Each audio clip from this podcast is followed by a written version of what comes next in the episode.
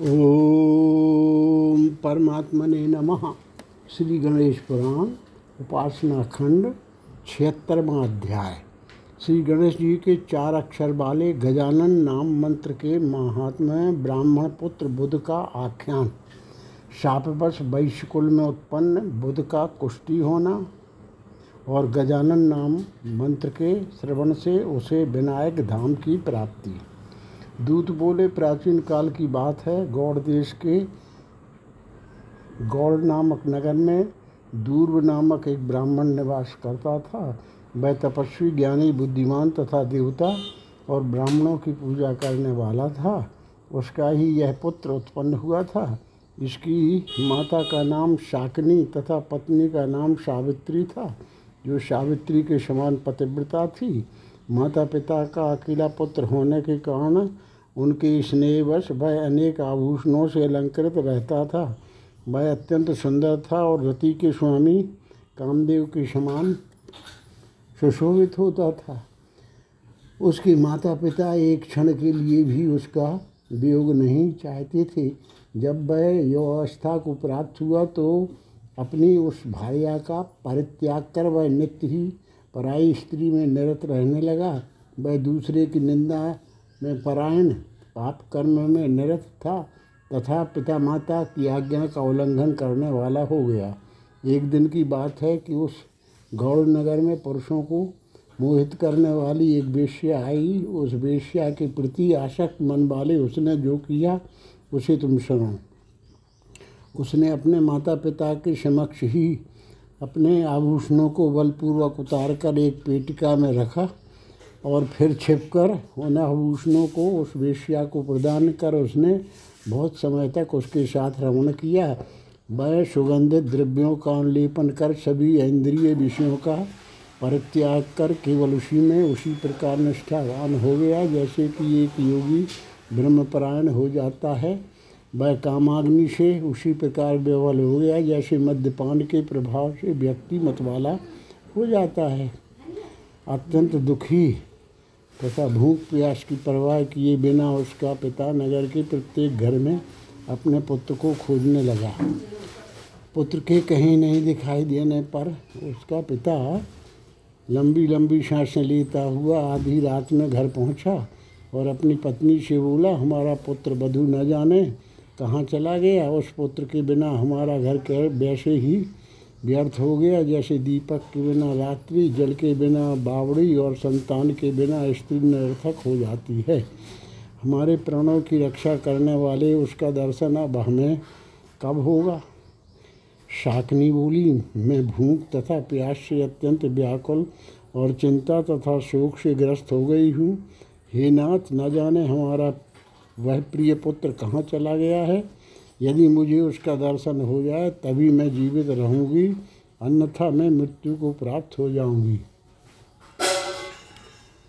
तब वह दूर्व नामक ब्राह्मण हाथ में लाठी लेकर पुनः अपने पुत्र को ढूँढने निकल पड़ा। रास्ते में जिस, जिसको वह देखता, उस, उससे अपने पुत्र के विषय में पूछता जाता था। जब वह अत्यंत थक गया और भूख से व्याकुल हो उठा तो उसे चक्कर आने लगा। उसी समय उसे अंत्य वर्ण में उत्पन्न एक अत्यंत वृद्ध तथा महाभयंकर भीम नाम वाला पुरुष दिखाई पड़ा। उसने जब उससे भी अपने पुत्र के विषय में पूछा तो उसने अत्यंत स्पष्ट शब्दों में उत्तर दिया। भीम बोला, तुम बुद्ध नामक तुम्हारा वह बुद्धिमान पुत्र वेश्या के घर में है और वह कामाशक्त होकर पूर्वक कीड़ा कर रहा है। इस संसार में कौन किसका पुत्र है, कौन माता है, कौन तथा कौन पिता है, अर्थात कोई किसी का नहीं है। हे दुश्रेष्ठ तुम व्यर्थ ही कष्ट उठा रहे हो। दूर बोला, मेरा पुत्र बुद्ध कैसे वेश्या में आसक्त हो गया? तब वह शीघ्र ही उस वेश्या के घर गया और वहाँ उसने अपने उस पुत्र को देखा। वह अत्यंत मदोन्मत्त था। मदिरा का सेवन करने से उसकी आँखें लाल लाल थीं और वह नशे में चूर था। पिता ने हाथ पकड़कर उसे उठाया तथा क्रुद्ध होकर उस पुत्र को डांटा। अरे दुष्ट, तुमसे तो यह कांटे वाला वृक्ष अच्छा है अथवा यह पत्थर अच्छा है? तुम प्राणों का परित्याग क्यों नहीं कर देते? तुम्हारे जीवित रहने से क्या लाभ? ब्रह्मा जी बोले, पिता का वचन सुनकर वह बुद्ध नामक पुत्र क्रोधाविष्ट हो गया और उसने पिता के मुख पर चांटा मार दिया।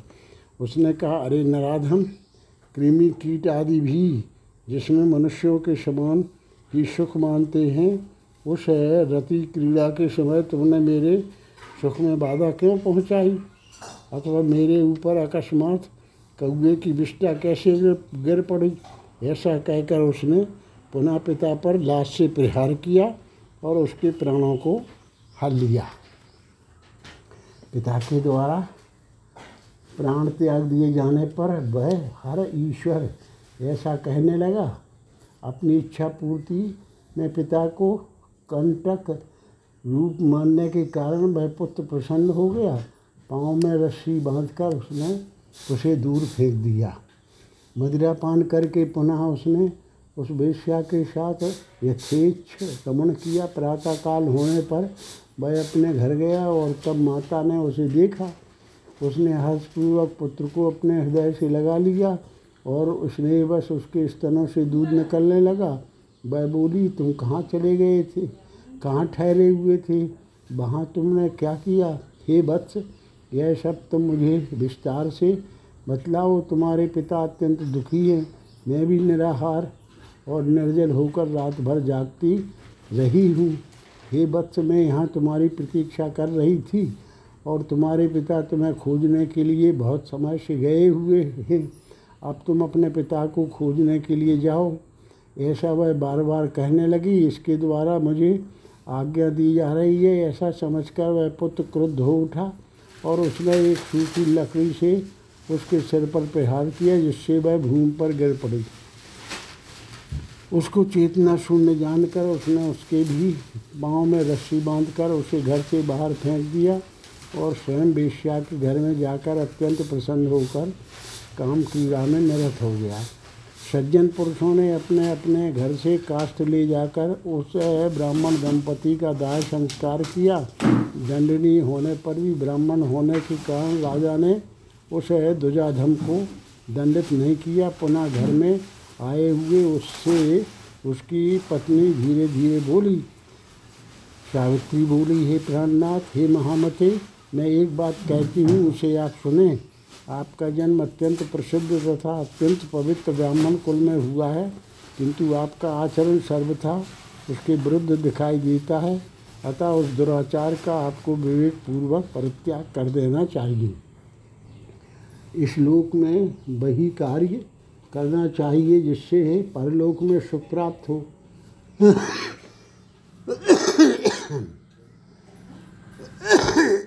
वृद्धावस्था से पूर्व की अवस्था अर्थात युवावस्था में ऐसा करना चाहिए जिससे कि वृद्धावस्था में सुख प्राप्त हो। वर्ष भर में आठ मास तक वह कर्म करना चाहिए जिससे कि वर्षा काल में सुख प्राप्त हो और दिन में वही कार्य करना चाहिए इससे रात में सुख प्राप्त हो सके। पिता के प्रिय होने तथा ब्राह्मण होने के कारण राजा भी आपको क्षमा कर दे रहे हैं। सर्वांग संपूर्ण अत्यंत सुंदर तथा आपके मन के अनुसार चलने वाली मुझ धर्म पत्नी को छोड़कर आप क्यों उस वेश्या में आ सकते हैं? लोक में सर्वत्र आपकी निंदा हो रही है, किंतु आपके भय से आपको कोई कुछ नहीं कहता। वे सभी लोग मुझसे कहते हैं, हे सुबह, तुम्हारा पति कैसा है? तब लज्जा के मारे मुँह नीचे करके मैं उसी क्षण अपना प्राण त्याग करना चाहती हूँ। हे स्वामी यदि आप अहरनिश मेरे साथ यथेष्ट गमन करें तो आपसे कोई कुछ भी नहीं कहेगा और आपको महान पाप भी नहीं लगेगा। यदि आप इसमें हित समझें तो विवेकपूर्वक उस वेश्या का परित्याग कर मेरे वचन का पालन करें। विद्वान व्यक्ति को चाहिए कि वह अज्ञान में किए गए अथवा प्रमादवश किए गए कर्म का सर्वथा परित्याग कर दे। मनुष्य को निश्चय करना चाहिए कि यह जो प्रिय अथवा अप्रिय परिणाम उपस्थित हैं, यह मेरे ही कर्म का परिणाम है। यदि मैंने अपना इष्ट साधन नहीं किया तो मेरा अनिष्ट होना सर्वथा निश्चित है। इसलिए जो इष्ट न हो, वैसे परिणाम का जनक कार्य नहीं करना चाहिए। इसके विपरीत, कर्म करने पर पुरुष को ना तो इस लोक में सुख मिलता है और न परलोक में ही अपनी स्त्री के द्वारा कहे गए इस प्रकार के वचन रूपी बाणों से विद्ध हुए मर्मस्थल वाला महान क्रूर वह बुद्ध अत्यंत रोष में भर गया और जलता हुआ सा बोला बुद्ध बोला, अरे निर्लज, निष्ठुर, प्रगल्भा दुष्टे मुझ पर स्पष्ट रूप से रुष्ट हुई तुम भी। उसी गति को प्राप्त होगी जो गति मेरे माता पिता की हुई है। सावित्री बोली, जिसने अनुकूल शिक्षा देने वाले तथा स्वतंत्र अपने माता पिता की मर्यादा का पालन नहीं किया तो फिर विपरीत बोलने वाली, मुझे स्त्री की रक्षा करने वाला वह कैसे हो सकता है? पतिव्रता स्त्री के लिए तो पति के हाथों से मृत्यु प्राप्त करना भी इस लोक तथा परलोक में कल्याणकारक है। ऐसा कहती हुई उस अपनी पत्नी के बालों की चोटी को उसने सहसा पकड़ लिया और लकड़ी ढेलों मुट्ठियों तथा पत्थरों से वह उसे पीटने लगा। उस स्त्री ने, उस स्त्री ने पूर्व जन्म के पुण्य के प्रभाव से पति रूप में भगवान श्री राम का स्मरण किया और उसके द्वारा मर्म स्थानों में चोट किए जाने के कारण उसने सहसा प्राणों का परित्याग कर दिया। दिव्य देह धारण कर स्वर्ग में जाकर उसने परम सुख का उपभोग किया। इधर उसे मरा जानकर उसने पति ने रात्रि में उसके पैरों को खींचकर धूल ले जाकर फेंक दिया। तब निरंकुश हो, अत्यंत आनंद में निमग्न हो, वह उस वेश्या के साथ रवण करने लगा। वह बुद्ध उससे कहने लगा कि तुम्हारे लिए ही मैंने अपने माता पिता और पत्नी सभी को मार डाला है। तदनंतर बहुत समय बीत जाने पर वह बुद्ध कालाभि नामक मुनि के घर गया। उस समय कालाभि मुनि के स्नान के लिए गए हुए होने पर उस दुष्ट ने मुनि की भार्या के बालों को पकड़ लिया। उसने अत्यंत रमणीय मुनि पत्नी के साथ कामुक चेष्टाएँ की, तदनंतर उस स्त्री ने उसे साथ दे दिया। सुलभा बोली, मेरे माता पिता ने मेरा यह सुलभा दुष्ट नाम क्यों रखा? हे दुष्ट बुद्धि, हे नराधम, मैं तुम्हारे लिए सुलभ अर्थात सरलता से प्राप्त हो गई हूँ। मेरे पति कालभी नामक मुनि श्रेष्ठ जब स्नान करने गए हुए थे, तब तुमने मेरे साथ बलपूर्वक दुराचार किया। अतः जाओ, तुम कुष्ठ रोग से ग्रस्त हो जाओगे। जन्मांतर में कोई भी व्यक्ति कहीं भी तुम्हारा नाम तक नहीं देगा। ब्रह्मा जी बोले, जब, तब भयभीत हुआ वह बुध। पुनः वेश्या के घर चला गया और वहाँ शरापान करके कुछ भी चिंता न करते हुए उसने उसके साथ रमन किया। इस प्रकार के उसके दुष्कर्मों का मैं कैसे वर्णन करूँ? क्योंकि जो दूसरे के दोषों का वखान करता है, उसके पुण्य का क्षय हो जाता है। समय आने पर मृत्यु को प्राप्त हुआ और यमदूत उसको यमराज के यहाँ ले गए। यमराज ने दूतों से कहा, इसे यहाँ क्यों लाए हो? इसे सीधे नरक में ले जाओ। यमराज का वचन सुनकर दूत उसी समय उसे ले गए और प्रलय पर्यंत के लिए उसे नरक में डाल दिया। नारकी यातना भोग लेने के अनंतर उसने वैश्य के घर में जन्म लिया और ऋषि पत्नी के शाप से वह महान कुष्ठ रोग से ग्रस्त हो गया। जो पिता माता स्त्री का वध करने वाला है, सुरापान करने वाला है तथा गुरु पत्नी के साथ गमन करने वाला है, उसका स्पर्श मात्र हो जाने पर वस्त्रों सहित स्नान करना चाहिए। ऐसे प्राणी का नाम भी नहीं लेना चाहिए, क्योंकि इससे महान दोष होता है। इस प्रकार के इस पापात्मा को हम इधर छोड़ देंगे तो यह विमान ऊपर को उड़ चलेगा। इसमें कोई संशय नहीं है। ब्रह्मा जी बोले, उन दो दूतों का इस प्रकार का वचन सुनकर राजा सूरसेन अत्यंत कंपित हो उठे और उनसे बोले कि मुझे इसके दुष्कर्मों का ज्ञान नहीं था। तदनंतर अत्यंत व्याकुल हुए राजा सूरसेन ने पुनः उठकर उन देवदूतों को प्रणाम किया और उनसे कहा, आप मेरे ऊपर कृपा करके इस पापी के सभी दोष पापों को दूर करने का उपाय मुझे बताएँ। दूत बोला, बोले, हे राजन, हे निपश्रेष्ठ उठिए उठिए, हम इसके पापों के विनाश का उपाय बताते हैं। आप एकाग्रचित होकर उसका श्रवण करें। गणेश जी का जो चार अक्षर वाला प्रसिद्ध नाम है, उसका आप इसके कान में जप करें। इससे सभी दोष पापों का उसी प्रकार विनाश हो जाएगा, जिस प्रकार कि भगवान सूर्य के उदय हो जाने पर संपूर्ण अंधकार विनष्ट हो जाता है। नाम जप के अतिरिक्त किसी अन्य उपाय में इसका अधिकार नहीं है। अतः यह है, नाम का ही जप तथा श्रवण करें। ब्रह्मा जी बोले, देवदूतों के कथनानुसार राजा सूरसेन ने जय शब्द का उच्चारण करते हुए उस कुश्ती वैश्य के कान में गणेश जी का जो चार अक्षर वाला नाम गजानन है, उसका तीन बार जप किया। गजानन, इस नाम मंत्र को सुनते ही वह कुश्ती दिव्य देह वाला हो गया। वह अपने तेज से उसी प्रकार सर्वत्र प्रकाश कर रहा था, जैसे कि भगवान सूर्य अपने तेज से समस्त लोक को प्रकाशित करते हैं। नाम के सुनने मात्र से ही सभी प्रकार के पापों के विनष्ट हो जाने पर वह सभी दिशाओं तथा देशों को प्रकाशित करते हुए विमान में आरूढ़ हो गया। तदनंतर विघ्नराज गणेश जी की आज्ञा पाकर उनके दूतों ने सभी लोगों से समन्वित उस विमान को क्षण भर में ही गणेश जी के धाम में पहुँचा दिया। हे आप जो जो आपने पूछा, वह सब मैंने बता दिया। यह श्रेष्ठ संकट चतुर्थी व्रत अत्यंत पुण्यप्रद धर्म की प्राप्ति कराने वाला और यश तथा आयुष्य को प्रदान करने वाला है। इसके महात्म का श्रवण सभी प्रकार की सिद्धियाँ प्रदान, प्राप्त कराने वाला है। यह व्रत सभी पीड़ाओं को दूर करने वाला तथा सभी प्रकार के विघ्नों का विनाशक है। मैंने दूरबा के महात्म तथा गणेश जी के नाम का प्रभाव ही तुम्हें बतलाया। अब आगे और क्या सुनना चाहते हो? इस प्रकार श्री गणेश पुराण के अंतर्गत उपासना खंड में दूरवा नाम महिमा वर्णन नामक छिहत्तरवा अध्याय पूर्ण हुआ।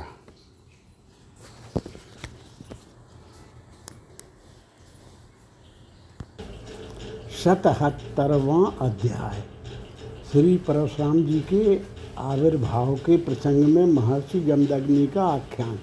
कार्तवीर वीरियार्जुन का महर्षि जमदग्नि के आश्रम में आना और महर्षि द्वारा कामधेनु के प्रभाव से ससैन्य राजा का सत्कार करना।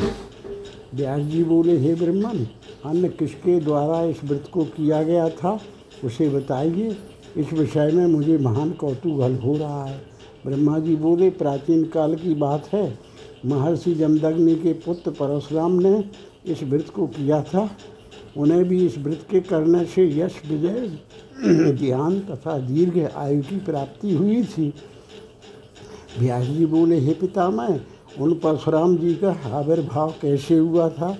और वे किसके द्वारा किस से उत्पन्न हुए थे? मेरे पूछने पर आप यह सब विस्तार पूर्वक मुझे बतलाइए। ब्रह्मा जी बोले, अत्यंत विख्यात श्वेत द्वीप में महामुनि जमदग्नि जी निवास करते थे। वितरकालज्ञ मुनि अपनी मानसिक शक्ति से सृष्टि, संहार, निग्रह तथा अनुग्रह करने में समर्थ थे। इसी कारण देवता भी उनसे भयभीत रहते थे। उनकी पत्नी रेणुका नाम से विख्यात थी, जिनके गंजा घुंगचू के बराबर लावण्य की भी तुलना कामदेव की पत्नी रति के लावण्य से नहीं हो सकती। इसी कारण वे रेणुका लोकों में रति इस नाम से विख्यात थी, जो अपनी सुंदरता से सबको मोहित कर देने वाली थी। ऐसी उन रेणुका का वर्णन करने में कौन समर्थ है?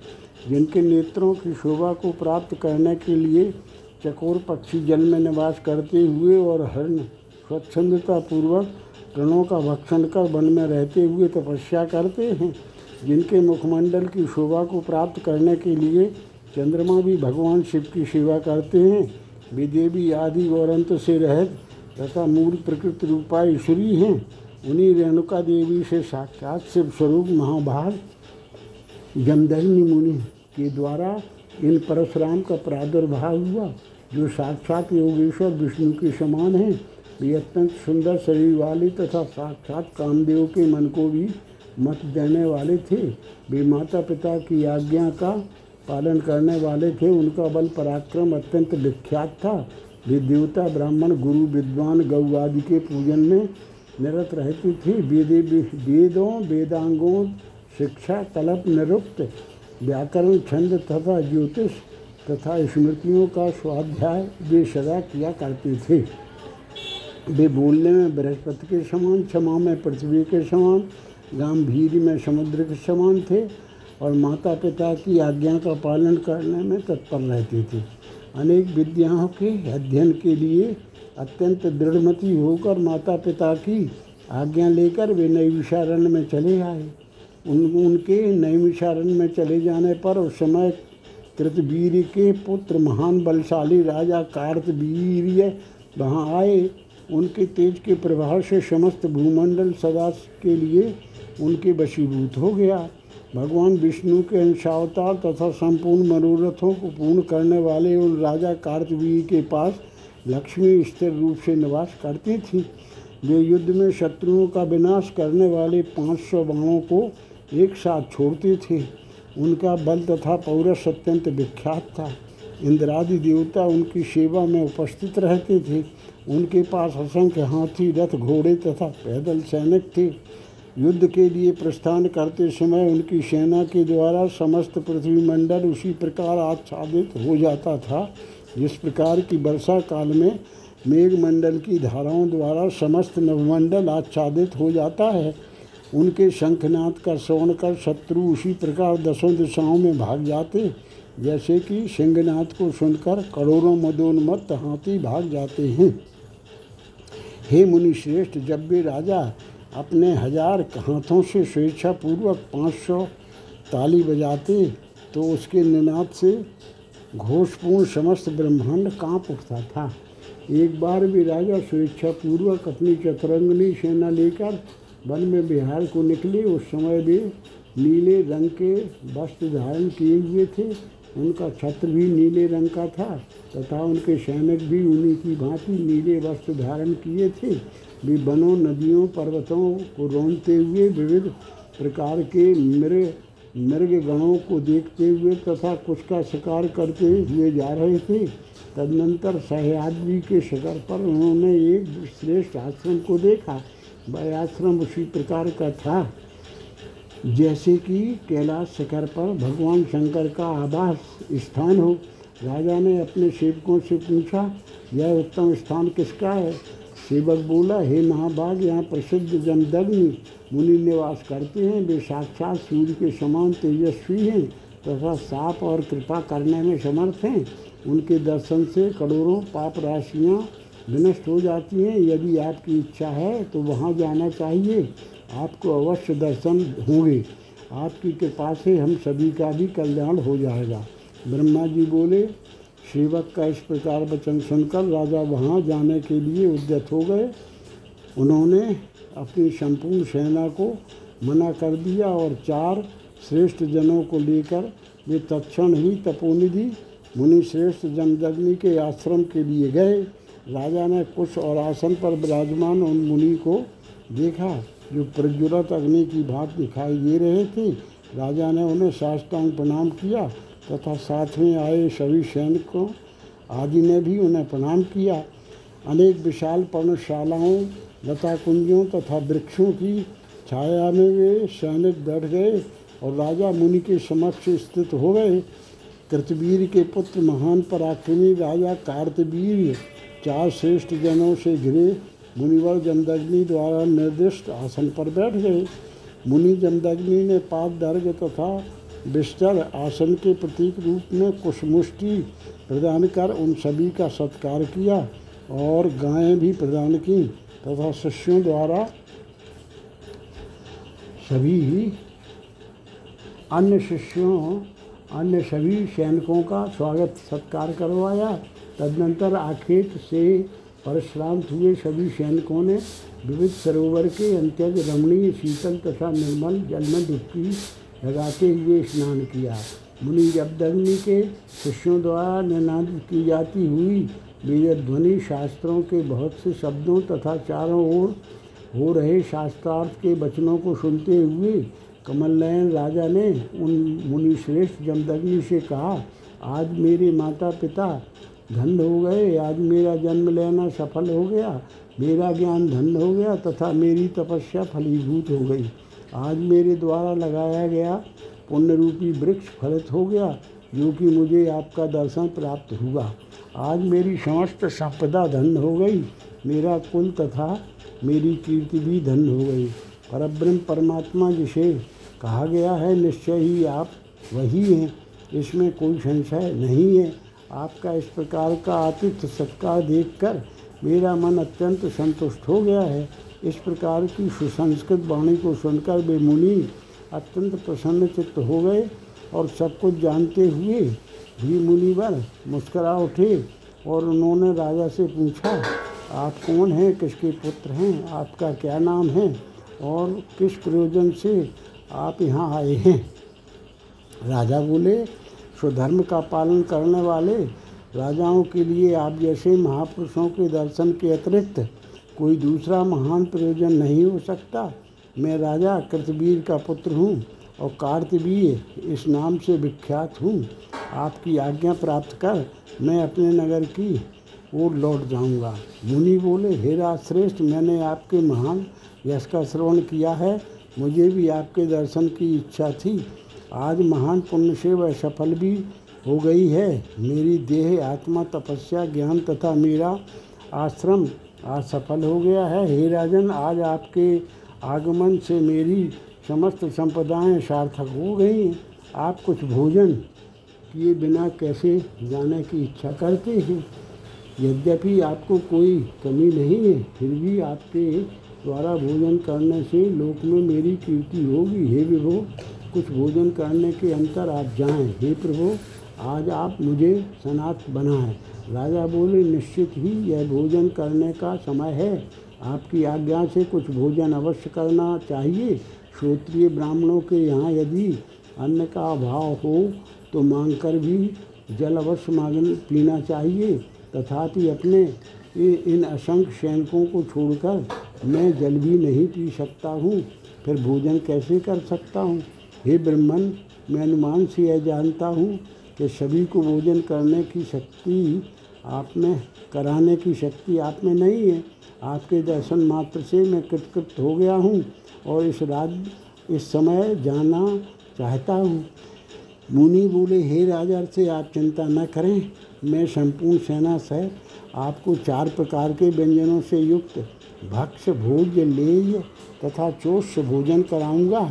तपस्वियों के लिए क्या असाध्य है? हे प्रभु, यहाँ के अतिरिक्त घर में भी जो आपकी सेना हो, उसे भी बुला लें। आप क्षण भर इस नदी के अत्यंत रमणीय सुख तट पर तब तक विश्राम करें। जब तक कि भोजन पक नहीं जाता, फिर आप आश्चर्य हुआ देखेंगे। ब्रह्मा जी बोले, मुनि जमदग्नि के उन वचनों को सुनकर अपने अंतर मन में अत्यंत आश्चर्यचकित होते हुए कृतवीर के पुत्र वे राजा कार्तवीर नदी के अत्यंत सुंदर तट पर चले गए। इधर जनदग्नि ने अपनी पति रेणुका को बुलाकर समस्त वृत्तांत उसे सुनाया। उन दोनों ने कामधेनु को बुलाकर क्षण भर उसकी पूजा की और दोनों ने उससे प्रार्थना की कि, हे धेनु के, हमारी लज्जा की रक्षा करना। हे कल्याणी, हमने असंख्य सेना से समन्वित राजा को भोजन के लिए निमंत्रित किया है। अतः सेना सहित उस राजा की रुचि के अनुसार भोजन की व्यवस्था होनी चाहिए। आप क्षण भर में ही वैसी व्यवस्था करें, अन्यथा सत्य की मर्यादा नष्ट हो जाएगी और संसार में हमारा अपयश भी होगा। अतः आप जैसा ठीक समझें, वैसा करें। उन दोनों के द्वारा इस प्रकार प्रार्थित की गई। कामधेनु ने अपने प्रभाव के द्वारा एक महान नगर की रचना की। जो नाना प्रकार के सुंदर भवनों से सुसज्जित था, वह विविध प्रकार के रत्नमय खम्भों से सुशोभित था। वहाँ विविध प्रकार के सभागृह बने थे, नाना प्रकार के पुष्पों तथा लताओं से समन्वित सुंदर वाटिकाओं और उपवनों से वह सुशोभित था।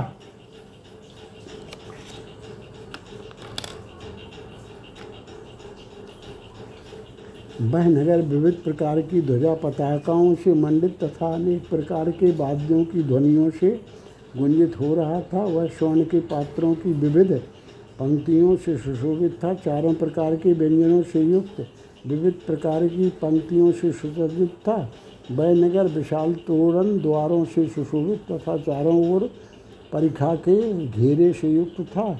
उस नगर के रमणीय चबूतरे अनेक दास दासियों से समन्वित थे, वहाँ जहाँ तहाँ स्थित पूर्वासी जन, आने जाने वाले लोगों को इधर उधर हटा रहे थे और कह रहे थे कि मुनि जमदग्नि की आज्ञा है कि इससे आगे कोई न जाए। वहाँ चारों ओर असंख्य पात्रों में भोजन परोसा गया। वे पात्र दीपों के प्रकाश से प्रकाशित हो रहे थे। उनमें विविध प्रकार के व्यंजन परोसे गए थे। पात्रों में सूप, खीर पकवान तथा पंचामृत रखा हुआ था। वे पात्र खाद्य लेय चाटने योग्य चोष चूसने योग्य तथा विविध प्रकार के पेय पदार्थों की पंक्तियों से सुशोभित थे। समुद्र लवण से युक्त पका हुआ नींबू, आम, अमृत, फल बिल्ल आदि पदार्थ भी उन पात्रों में सजाए गए थे।